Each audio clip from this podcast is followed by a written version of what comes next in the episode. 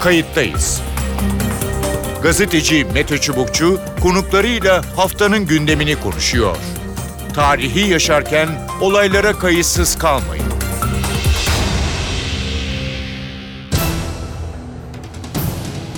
İyi günler. Bir kayıttayız programıyla daha karşınızdayız. Tarihe ışık tutmak ve olan biteni anlamak için önümüzdeki yarım saat sizlerle birlikteyiz. Ben Mete Çubukçu. Nefesler tutuldu. Türkiye 30 Mart'ı bekliyor artık. 3 hafta sonra milyonlar sandığa gidip 5 yıl boyunca yerelde kendilerini yönetecek kişileri seçecek. Adı yerel ama son siyasi gelişmeler gözetildiğinde etkisi genel olacak gibi görünüyor. İktidar güven oylaması gözüyle bakıyor bir yandan. Muhalefetse olabildiğince çok belediyeyi kazanıp gövde gösterisi yapmak istiyor. Seçimin önemi büyük olunca partiler de tanıtımlarını, propaganda çalışmalarını ona göre şekillendiriyor. Bunun için ciddi yatırımlar yapılıyor. Türkiye'nin önde gelen reklamcıları, PR'cıları yani halkla ilişkilercileri siyasi partilerin çekim alanına giriyor. Şimdi Avrupa'ya baktığımızda Avrupa seçimleri e, genelde artık e, bayraksız, amblemsiz, e, zaman zaman mitingsiz de e, geçebiliyor. E, dikkat çekici olan e, aslında Türkiye'de eski yöntemlerle yeni yöntemlerin bir şekilde e, birlikte paralel gittiği e, yönünde. Yani işin müzik boyutu var. Parti arabaları gün boyunca sokak sokak geziyor. Şarkılar, türküler söyleniyor, seçmeni dinletiliyor e, mitingler devam ediyor. Liderler her şehre gitmeye çalışıyor. Yani bir yandan bu konvansiyonel yöntemler devam ediyor. Ama devir teknoloji devri tüm bu geleneksel yöntemlerin yanında sosyal medya en büyük silah tırnak içinde tabii ki Facebook, Twitter gibi mecralar hem siyasetçiler hem de onların ekipleri tarafından e, kullanılıyor. E, burada paylaşılan mesajlara, fotoğraflarla seçmen ikna edilmeye çalışılıyor. Şimdi bugün konuklarımızla e, seçime e, giderken propaganda yöntemleri, eski yöntemler, yeni yöntemler hangisi daha geçerli, hangisi daha etkili e, diyerek biraz da anekdotlar da içine katarak konuklarımızla değerlendireceğiz. Telefon attığımızda gazeteci, yılların e, deneyimli ismi Yavuz Donat var. Yavuz Donat özellikle seçimler, seçim sattı maili, e, miting alanları deyince Türkiye'de e, ilk akla gelen e, isimlerden e, birisidir. Belki de e, ilkidir e, diyebilirim. Yavuz Bey hoş geldiniz programımıza. Meteciğim çok teşekkür ederim. Seni özlemiştik. Çok teşekkürler e, biz de. E, Yavuz Bey şimdi eski yöntemler biraz yeni yöntemler yani seçim dönemi propaganda çalışmalarında. Bilmiyorum henüz e, bir seçim e, şey, mitinge e, izleme olanağınız oldu mu televizyonlardan muhtemelen bakıyorsunuzdur. E, ama siz e, yani bu işte geçmiş Türkiye tarihi boyunca bu seçimlerde hep e, alanların nabzını e, en iyi tutanlardan e, birisiniz. Nasıl ne dersiniz? Eski mitingler, yeni mitingler bir değişiklik var mı ya da mitinglerin eskisi gibi etkisi var mı acaba? E, mitinglerin tabii birebir e, şeyin ilişkinin elbette bir e, etkisi var. Türkiye'yi geziyorum. Yani şu andaki yaptığım seyahatler bazı parti üzerlerinden daha fazla gezdiğimizi de söyleyebilirim. Hı hı. E, iki gün önce Antalya'daydım. Geçen hafta Kars'taydım. Daha önce Erzurum'a gittim. Hı hı. E, Türkiye'yi dolaşıyorum. E, şimdi böyle önemli bir seçim yapılırken seçime bir ay kala 25 gün kala e, bir seçim heyecanı olur. Evet. Orada fevkalade düşük bir profil var. İlginç. Lider geliyor, liderin geldiği gün miting, o miting heyecanı. Lider gidiyor, heyecan yok. Hı hı. E, partilerin, adayların seçim büroları var. Seçim bürosunun önünde bir e, işte bayraklar falan asılı. Evet. Onun dışında şehrin diğer yerlerinde yok. Yani ben gürültü kirliliğine karşıyım ama Evet. buna rağmen o seçim bürolarının önünde davullar, zurnalar falan o bir seçim şenliği, seçim şöleni, bayramı o hava yok. Herkesin beklediği şu Evet. ya da söylediği şu e, seçime 15 gün kala öyle bir canlılık olur ya da olabilir gibi. Hı hı. E, o havayı görüyorum. Geçmiş seçimlerdeki coşkuyu bu seçimde şu ana kadar görebilmiş değilim. Çok kısa sorsam nedir sizin izlenim, izleniminiz? E, Neden böyle acaba? Vallahi Meteciğim her seçimin kendine özgü şartları var. Bu normal e, seçim olmanın dışında e, hükümete bir güven oyu Hı hı. e, o, o tarafa doğru çekildi. Hı hı. E, onun getirdiği bir etki var.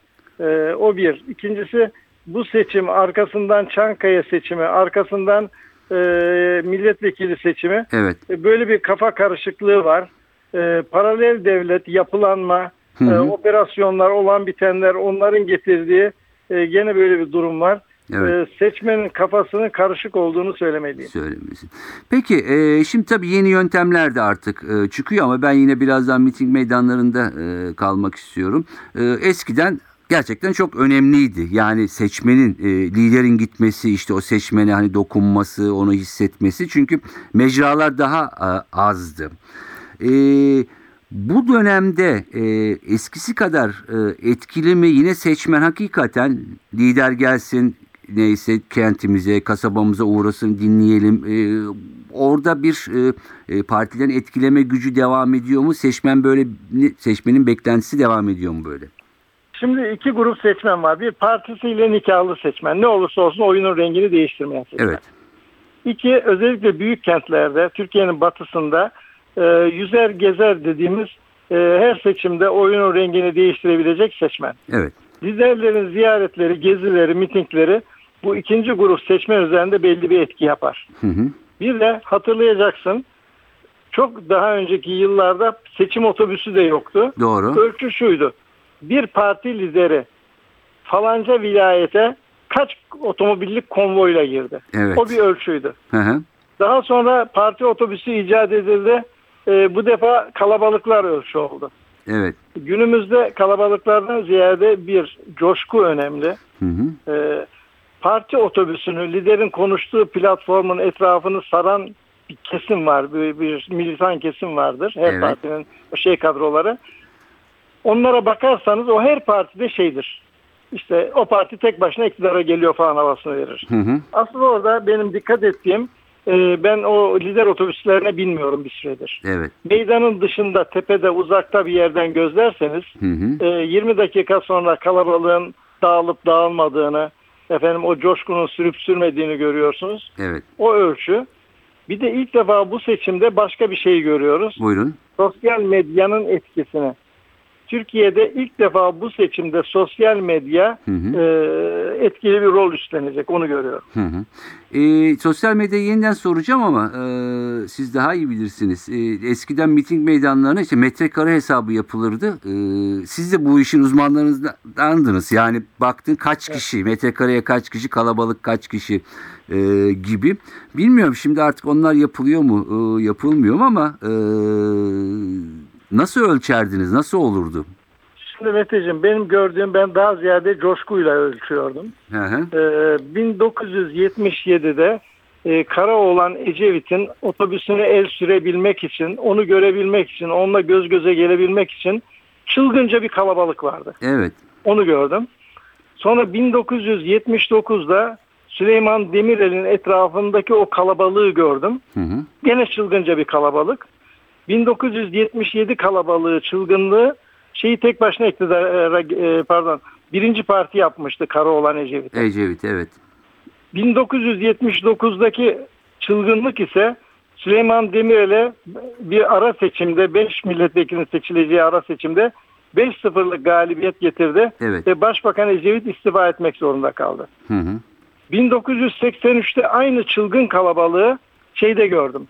Turgut Özal'ın etrafında gördüm. Evet. Ben o zaman Turgut Özal'ın geleceğini, tek başına geleceğini, 212-213 civarında milletvekiliyle geleceğini yazan tek gazeteciyim. Hı hı. Ee, onu da o çılgınlığı gördüğüm için şey yaptım. Evet. Bu 2002 seçimlerinde Sabah gazetesindeydim. Hı hı. Bu defa Recep Tayyip Erdoğan'ı görebilmek için, ona dokunabilmek için, göz göze gelebilmek için o çılgın kalabalığı gördüm. Dedim ki bu Tayyip Bey geliyor, Hı hı. tek başına geliyor. Oylar çuvallara sığmıyor, çuvalları bir de ayağıyla tepikliyor. Hı hı. O şekilde geliyor dedim.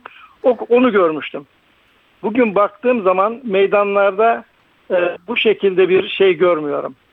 Yani Coşkuyu bütün liderlere tabii millet gereken şeyi gösteriyor, ilgiyi falan gösteriyor ama Hı hı. yani böyle bir e, o dönemki 2002 hareketi çılgınlığı ya da 1977 çılgınlığı falan e, onu görmüyorum. Hı hı. E, ama her seçiminde kendine göre bir hikayesi vardır. Her seçimin e, alacak dersleri vardır, siyasal, sosyal dersleri. Hı hı. Bu seçimde de seçmen e, belli mesajları verecek onu görüyorum. Evet.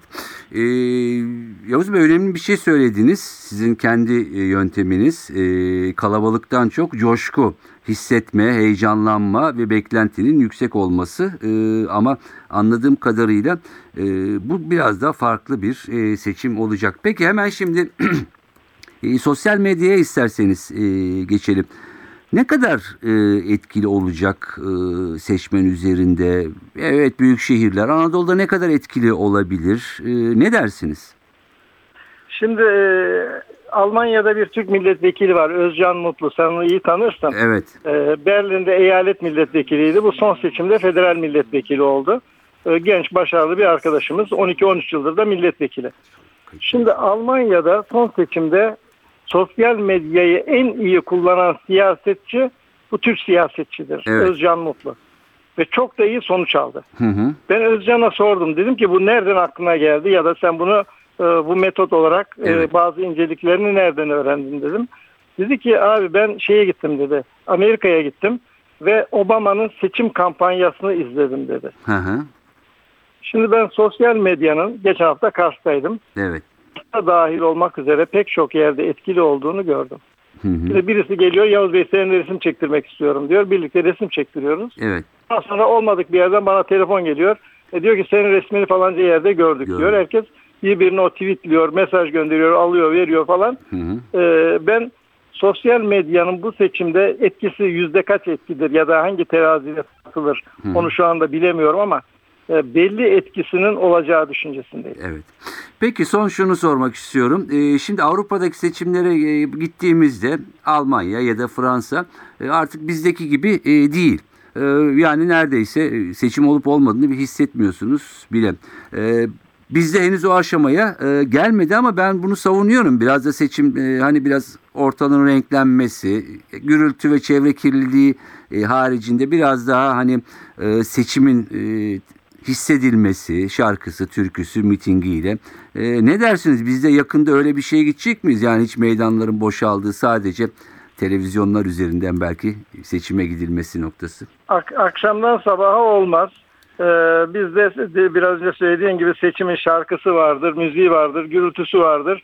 Bir de bunun bir taraftan da ekonomisi vardır. Tabii. Yani birisi seçim bayrağı basar, öbürü afiş basar, ee, öbürü e, meydanlara gelecek olan kalabalığa kumanya dağıtacak olan şirket o kumanyayı hazırlar. Hı hı. Ee, belli bir canlılıktır, belli bir diriliktir.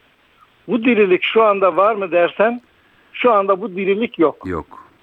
Peki. Bundan sonra gidilecek seçimlerde olur mu dersen evet bence olur. Olur. Peki bu demek ki Bize- çok çok özel bir seçim. bizi Buyurun. Avrupa ile kıyaslamak mümkün değil. Batı'da şu var. Batı'da akşam seçim yapılır. Ertesi gün e, kaybeden kazananı tebrik eder ve bir dahaki seçim sürecini beklemeye başlar. Evet. Meteciğim biz de şunu göreceksin. Ayın 30'unda seçim yapılacak. 31'inde biz bu defa Çankaya seçimi, bir dahaki seçim. Bu seçim bitmedi. Hadi yarın bir daha gel. Yeniden seçim. Ee, biz bir buçuk senelik bir süreçte, yeni gireceğimiz bir süreçte Süreçte. Sürekli seçim konuşacağız. Peki ilginç gelişmelere e, gebe ama söyledikleriniz de e, çok önemli. Özellikle o heyecanın az olması. Ben de Hatay'daydım. E, aynı e, gözlemleri aslında tabii ki e, paylaşıyorum. Çok teşekkür ediyorum Yavuz Donat. Programımıza Çok katıldığınız için. teşekkürler. Özlemiştik. iyi oldu. Sağ olun. Kolay gelsin. Evet telefon hattımızda Konda Araştırma ve Danışmanlık e, Şirketi Genel Müdürü Bekir Ağırdır var. Bekir Ağırdır hoş geldiniz kayıttayız programına. İyi yayınlar efendim. E, bugün malum artık e, seçim süreci e, ısındı. Alanlar, şehirler e, renklendi, e, süslendi. E, zaman zaman fazla gürültü e, de oluyor ama e, şuradan başlamak istiyorum. E, şimdi Avrupa'ya baktığımızda e, özellikle e, belli e, ülkelerde e, hani seçim döneminde gittiğimizde ne bileyim Almanya, Fransa e, böyle sanki çok seçim yokmuş gibi e, hissederiz. Hatta öyledir. Pankart yoktur. İşte çok az afiş vardır. Mitingler neredeyse azalmıştır. E, Biraz sosyal medya, biraz televizyonlar üzerinden liderler seçimleri e, götürür. Ee, bir yandan bunun iyi olduğunu söyleyenler var. Bir yandan da çok gayri dinamik gelir ama e, Türkiye'de e, belki konvansiyonel diyeceğimiz yöntemler hala devam ediyor. E, peki e, bu yöntemler ne dersiniz? Ne kadar etkili? Önce isterseniz mitinglerden başlayalım. E, nedir? Liderin bir yere gitmesi seçmen için önemli midir? İşte o seçmenin onu görmesi, yakından dokunması ya da konuşmasını dinlemesi, yani ona kıymet verdiğini e, mi ifade eder? Ne düşünüyorsunuz? Ee, Şimdi tabii dediğiniz doğru. Yani şöyle bir meselemiz var. Biz diğer ülkelere göre her seçimi biraz daha e, giderek temaşası ve heyecanı artarak yaşıyoruz. Hı hı. Bunun birkaç tane sebebi var. Ee, ama mitinglerden önce başlıyor. Şimdi mitingler dediğimiz şey e, her şeyden önce e, artık seçmenin oy verme davranışını etkileyen bir şey olmaktan çıktı. Hı hı. Ee, ağırlıklı olarak mitingler ve mitinglerde yaratılan havaya baktığınız zaman teknik olarak da zaten ya da hani yönetim bilimi açısından bırakın siyaset bilimini yönetim bilimi açısından da baktığımızda o mitingler kendi taraftarına, kendi örgütüne moral üretme hedefli. Hı hı. Yoksa öbür seçmeni veya gri alandaki seçmeni ikna etmeye dönük değil. Hı hı. Ve giderek işin bir şov tarafı artıyor. Böyle- Şimdi dolayısıyla bu gelişmenin e, bir iki tane de sebebi var. İşte Avrupa ile diğer seçim ülkelerdeki seçimler meselesiyle Türkiye'dekinin farklı oluşunun da altında o sebepler yatıyor sanki. Hı hı. Bir tanesi şu, bu seçime özel, evet hani özellikle 17 Aralık'tan beri ama aslında 2007'den 2008'den beri başlamış olan kutuplaşmanın geldiği nokta ve o kutuplaşma zemini üzerinde bir takım bu yeni süreçler. Hı hı. Her süreç o kutuplaşmayı besliyor veya kutuplaşma o süreci öne çekiyor. Ee, etki tepki giderek dozu hem e, sıklaşıyor gerilimlerin hem de boz- dozu artıyor. Hı hı. Ee, do- Dolayısıyla böyle bir ortamda girildiği için de bir de olağanüstü bir anlam yükleniyor seçimlere. Ama bir yandan da şöyle bir tarafı var daha genelden baktığımızda Türkiye'de e, siyasete katılım, sivil topluma katılım, işte gündelik hayatın içinde bir takım hak temelli diyelim, Hı hı. talepler için örgütlenmek, katılmak e, gibi şeyler son derece düşük.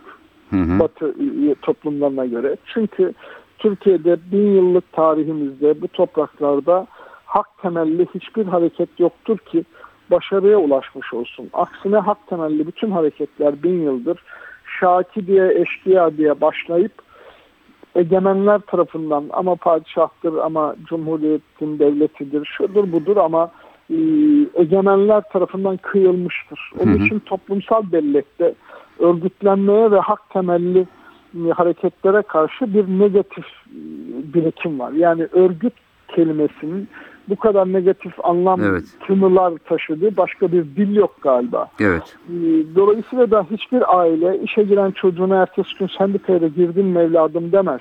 Aksine uzak dur der. Evet yani e, bir parantez açayım. E, zamanında biz e, sizler de hatırlarsınız belki dinleyicilerimizin bir kısmı da hatırlar.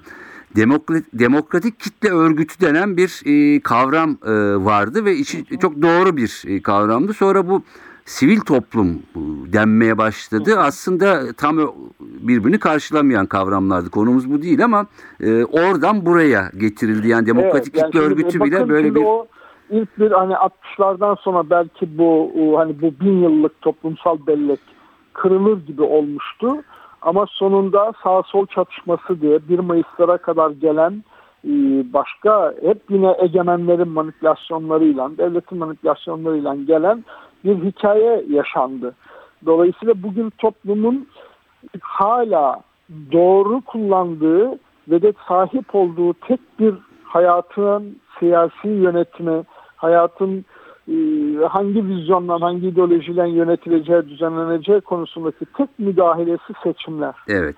O yüzden de hani sadece partiler değil, vatandaş da aslında seçimlere olması gerekenden çok daha fazla anlam yüklüyor. Yüklüyor. Hı hı. O yüzden de biraz da bu gerilimlerin böyle bir sonucu var. Peki. Ya da o mitinglerin e, gösterdiği bir durum var. Evet, e, önemli bir noktaya e, parmak bastınız. Yani sadece seçimler. E, aslında demokrasi çok geniş bir kavram. Hatta ben e, son dönemde e, sandığın demokrasi demokrasi için çok en önemli unsurlardan biri olduğunu ama sadece sandık olmadığı ve demokrasinin belki yeniden bir tarife ihtiyacı olduğunu da düşünüyorum. Hemen Bu buradan Tam da bu. Evet. Tabii, evet buyurun. Hemen devam edelim. Ee, mitingler dedik. Kentlere bakıyoruz. Ee, İstanbul, Ankara, Anadolu'yu dolaşıyoruz ee, orada. İşte pankartlar, bayraklar bir kısmı evet bir yani çevre kirliliği yaratıyor ama bir de bir dinamizm de var. Yani bu renkliliği de pek kaybetmemek e, gerekiyor. Bu e, nedir? Bu hani e, kim daha çok asarsa hani daha güç gösterisi midir yoksa e, sadece kendi seçmenine midir? Hani ekstradan etkiler mi? Ne dersiniz? Ya ilk üç tane sınır var. Bir tanesi illa çok anlamda yüklemek gerekmiyor. İşte her il, her il yerdeki partilerin örgütleri biz daha çok çalıştık heyecanında. Yoksa o pankartlara falan bakarak bir oy davranışında değişiklik olmuyor. Hı hı. Ama e, daha derinde sanki şöyle bir e, gözlemim var. E, özellikle yerel seçimlerde iki tane şeyi görüyoruz ki bir, birincisi e, genel seçimler için de geçerli. O da şu e, seçim ve şey, partilerle seçmenler ya da toplumun bütün ilişkisi çok böyle hani işte kozmetik ya da deterjan satmak ilişkisi gibi bir bireyselleşme, Hı hı. bir mass production e, PR faaliyeti haline dönüşüyor giderek. Yani siyaseti bireyselleştiriyoruz. Hı hı. Bu bireyselleştirme ama hani son yıllarda e, olumlu anlamda söylenilen bireyselleşme biçiminde değil.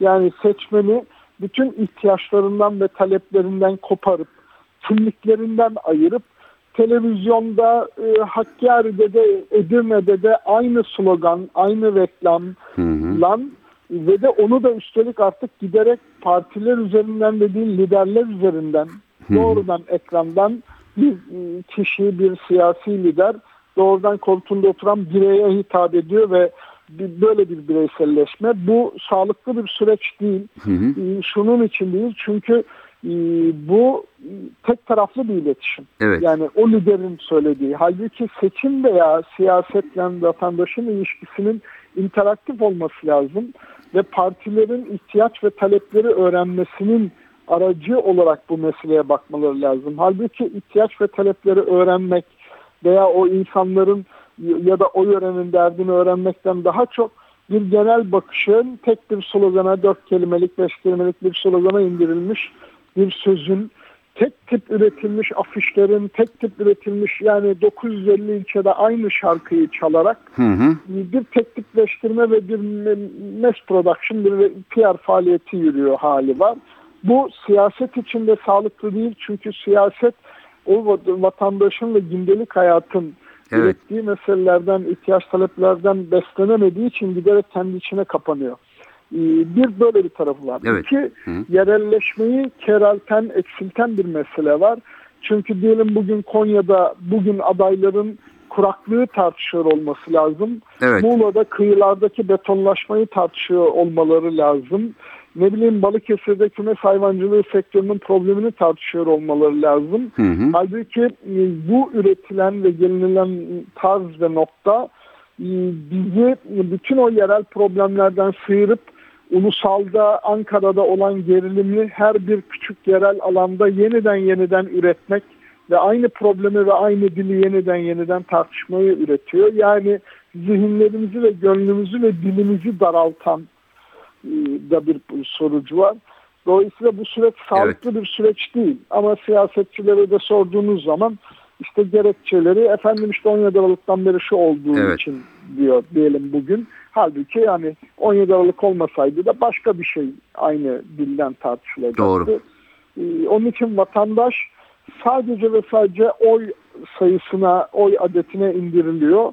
Ee, bu da en başta sizin işaret ettiğiniz yani katılım yani hayat bugün o kadar karmaşık hale geldiken siyaset falan gibi ya da böyle demokrasi gibi böyle çok ulvi kavramlara gerek yok. Bu kadar karmaşık hayat Ankara'dan tek tipli yönetimlerle, tek tipli modellerle çözülemez. Yani bu kadar basit. Bunu ancak hani Gayrettepe'deki insanlar, Taksim Meydanı'ndaki insanlar, Konya'daki, Karaman'daki insanlar kendi sorunlarını tartışabilir. Halbuki bizim bütün bu mekanizmalar kapalı olunca Evet. her gün, her hafta, her yıl neyse o yörenin, o yerelin, o mahallenin, kasabanın problemlerine tartışmak, bu karar süreçlerine katılmak mekanizmaları da kapalı olunca Hı hı. her şey ve her şey dört yılda bir bir oya indirgendi. Dolayısıyla o tek bir zarf müthiş taşıyabileceğinden çok daha büyük anlamlar yüklendi o zarfın içine. Ee, Dolayısıyla sorun da galiba Evet. buradan çıkıyor. Hı hı. Ee, evet yani e, yerelleşmek, daha küçük inisiyatifler oluşturmak, e, işte sivil toplum ya da neyse yerel inisiyatif herkesin kendi problemine sahip çıkması. Yani kent ismi vermeyeceğim ama ben de seçim e, çalışması için gitmiştim. Sorunları örneğin soruyoruz ya da sorunları konuşuyoruz. Ama bu sizin söylediğiniz o tek yönlü bombardıman şu ya da bu partiden fark etmiyor. Neticesinde sanki insanlar şunu söylüyor bizim bir sorunumuz yok. Yani nasıl yani trafik e, efendime söyleyeyim altyapı kirlilik çevre kirliliği falan. Yabancılaşıyoruz. E, ki onlara sorunlarımıza. hatırlatınca ancak Aa, evet böyle bir problemimiz vardı e, Evet, deniyor. yani bu bir yabancılaşma süreci. Kendi sorunlarımıza, kendi ihtiyaç ve taleplerimize yabancılaşıyoruz. Çünkü önümüzde şu anda diyelim yalnızca 17 Aralık'ın komplo mu veya doğru Evet. mu olduğu tartışması. Hı hı. Yok daha önce efendim ya başka bir tartışma. Yani giderek kendimize yabancılaşıyoruz. E, Bu, bu sorunlu. Doğru. Evet. Peki e, yine ilerleyelim. E, vaktimizde biraz e, daralıyor. E, mitingler dedik. İşte e, mahalle ofisleri, pankartlar dedik. Yani birebir biraz e, temas anlamında. Gazete, televizyon ilanları. E, bir de bunun içinde şimdi e, sosyal medya e, var. İşte interneti var, Twitter var, Facebook'u var. Bu bu nasıl e, e, yeni bunlar yani sonuç olarak Evet. e, hem hayatımızda hem e, seçim sattı mahirinde e, ne kadar e, etkili oluyor bir süre sonra artık diğer e, ne derler organların yerini bu- burası alabilir mi? Ya e, evet yani te- tersten gelelim bütün dünyaya da baktığımızda bütün organların yerine bu yeni organlar alacak doğru. Ama Türkiye'de yine her konuda olduğu gibi biz nedense her, kavramı, her aracı, her yöntemin içini boşaltıp tuhaf bir hale çeviriyoruz. Şimdi e, daha genelden konuşalım. Evet sosyal medya bugün bilgi toplumu diyeyim, milenyum çağı diyeyim, sanayi toplumu ardından postmodern dünyanın aracı değil ama adını nasıl koyarsanız koyun yepyeni bir e, yaşam Hı biçimi. hı. Biz halbuki sosyal medyayı alet çantamıza yeni bir tornavida edinip onu koyduk gibi. Yani eski usul maharetlerimizden, e, hünerlerimizden sadece elimizde artık bir de eskiden olmayan yeni bir 20 santimlik yerine evet, 32 santimlik tornavidamız var gibi kullanmaya çalışıyoruz. Halbuki bu değil.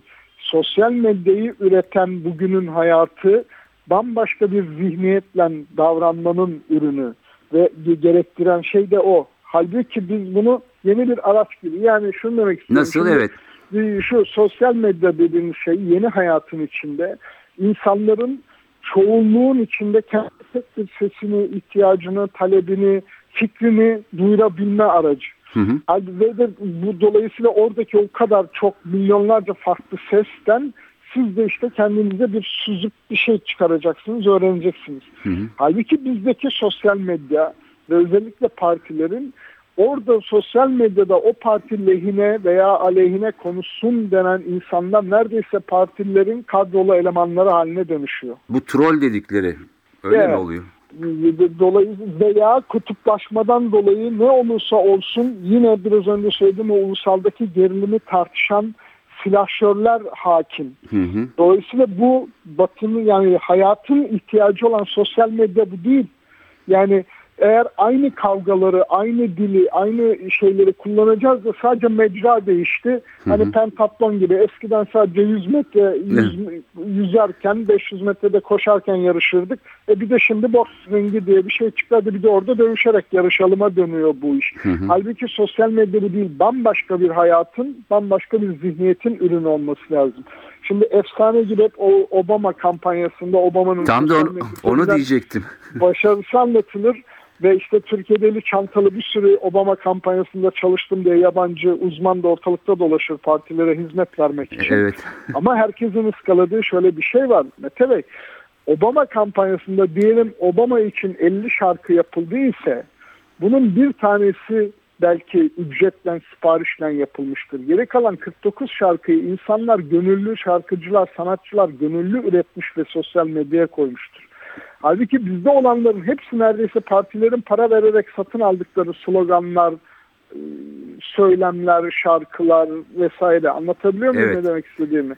Dolayısıyla buradan o batınından gelişmiş olan sosyal medyada olan doğal olumlu sonuç Türkiye'deki bu uygulama biçiminden dolayı oluşmaz. Evet. Ee, yani orada şu da var, e, bir- bağlamak da e, istiyorum. E, herkes kendi inisiyatifiyle, gönüllülük e, çerçevesinde Obama kampanyasını hatırlayacak olursak, e, yani partiler birilerini tutmadı, birileri yani kendi yaratıcılıkları ve kendileri mi katkılarıyla. oldular. Evet.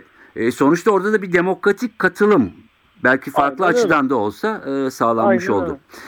Ama bizdeki öyle değil ki bizdeki görevlendirilmiş, Evet. merkezden görevlendirilmiş silahşörler.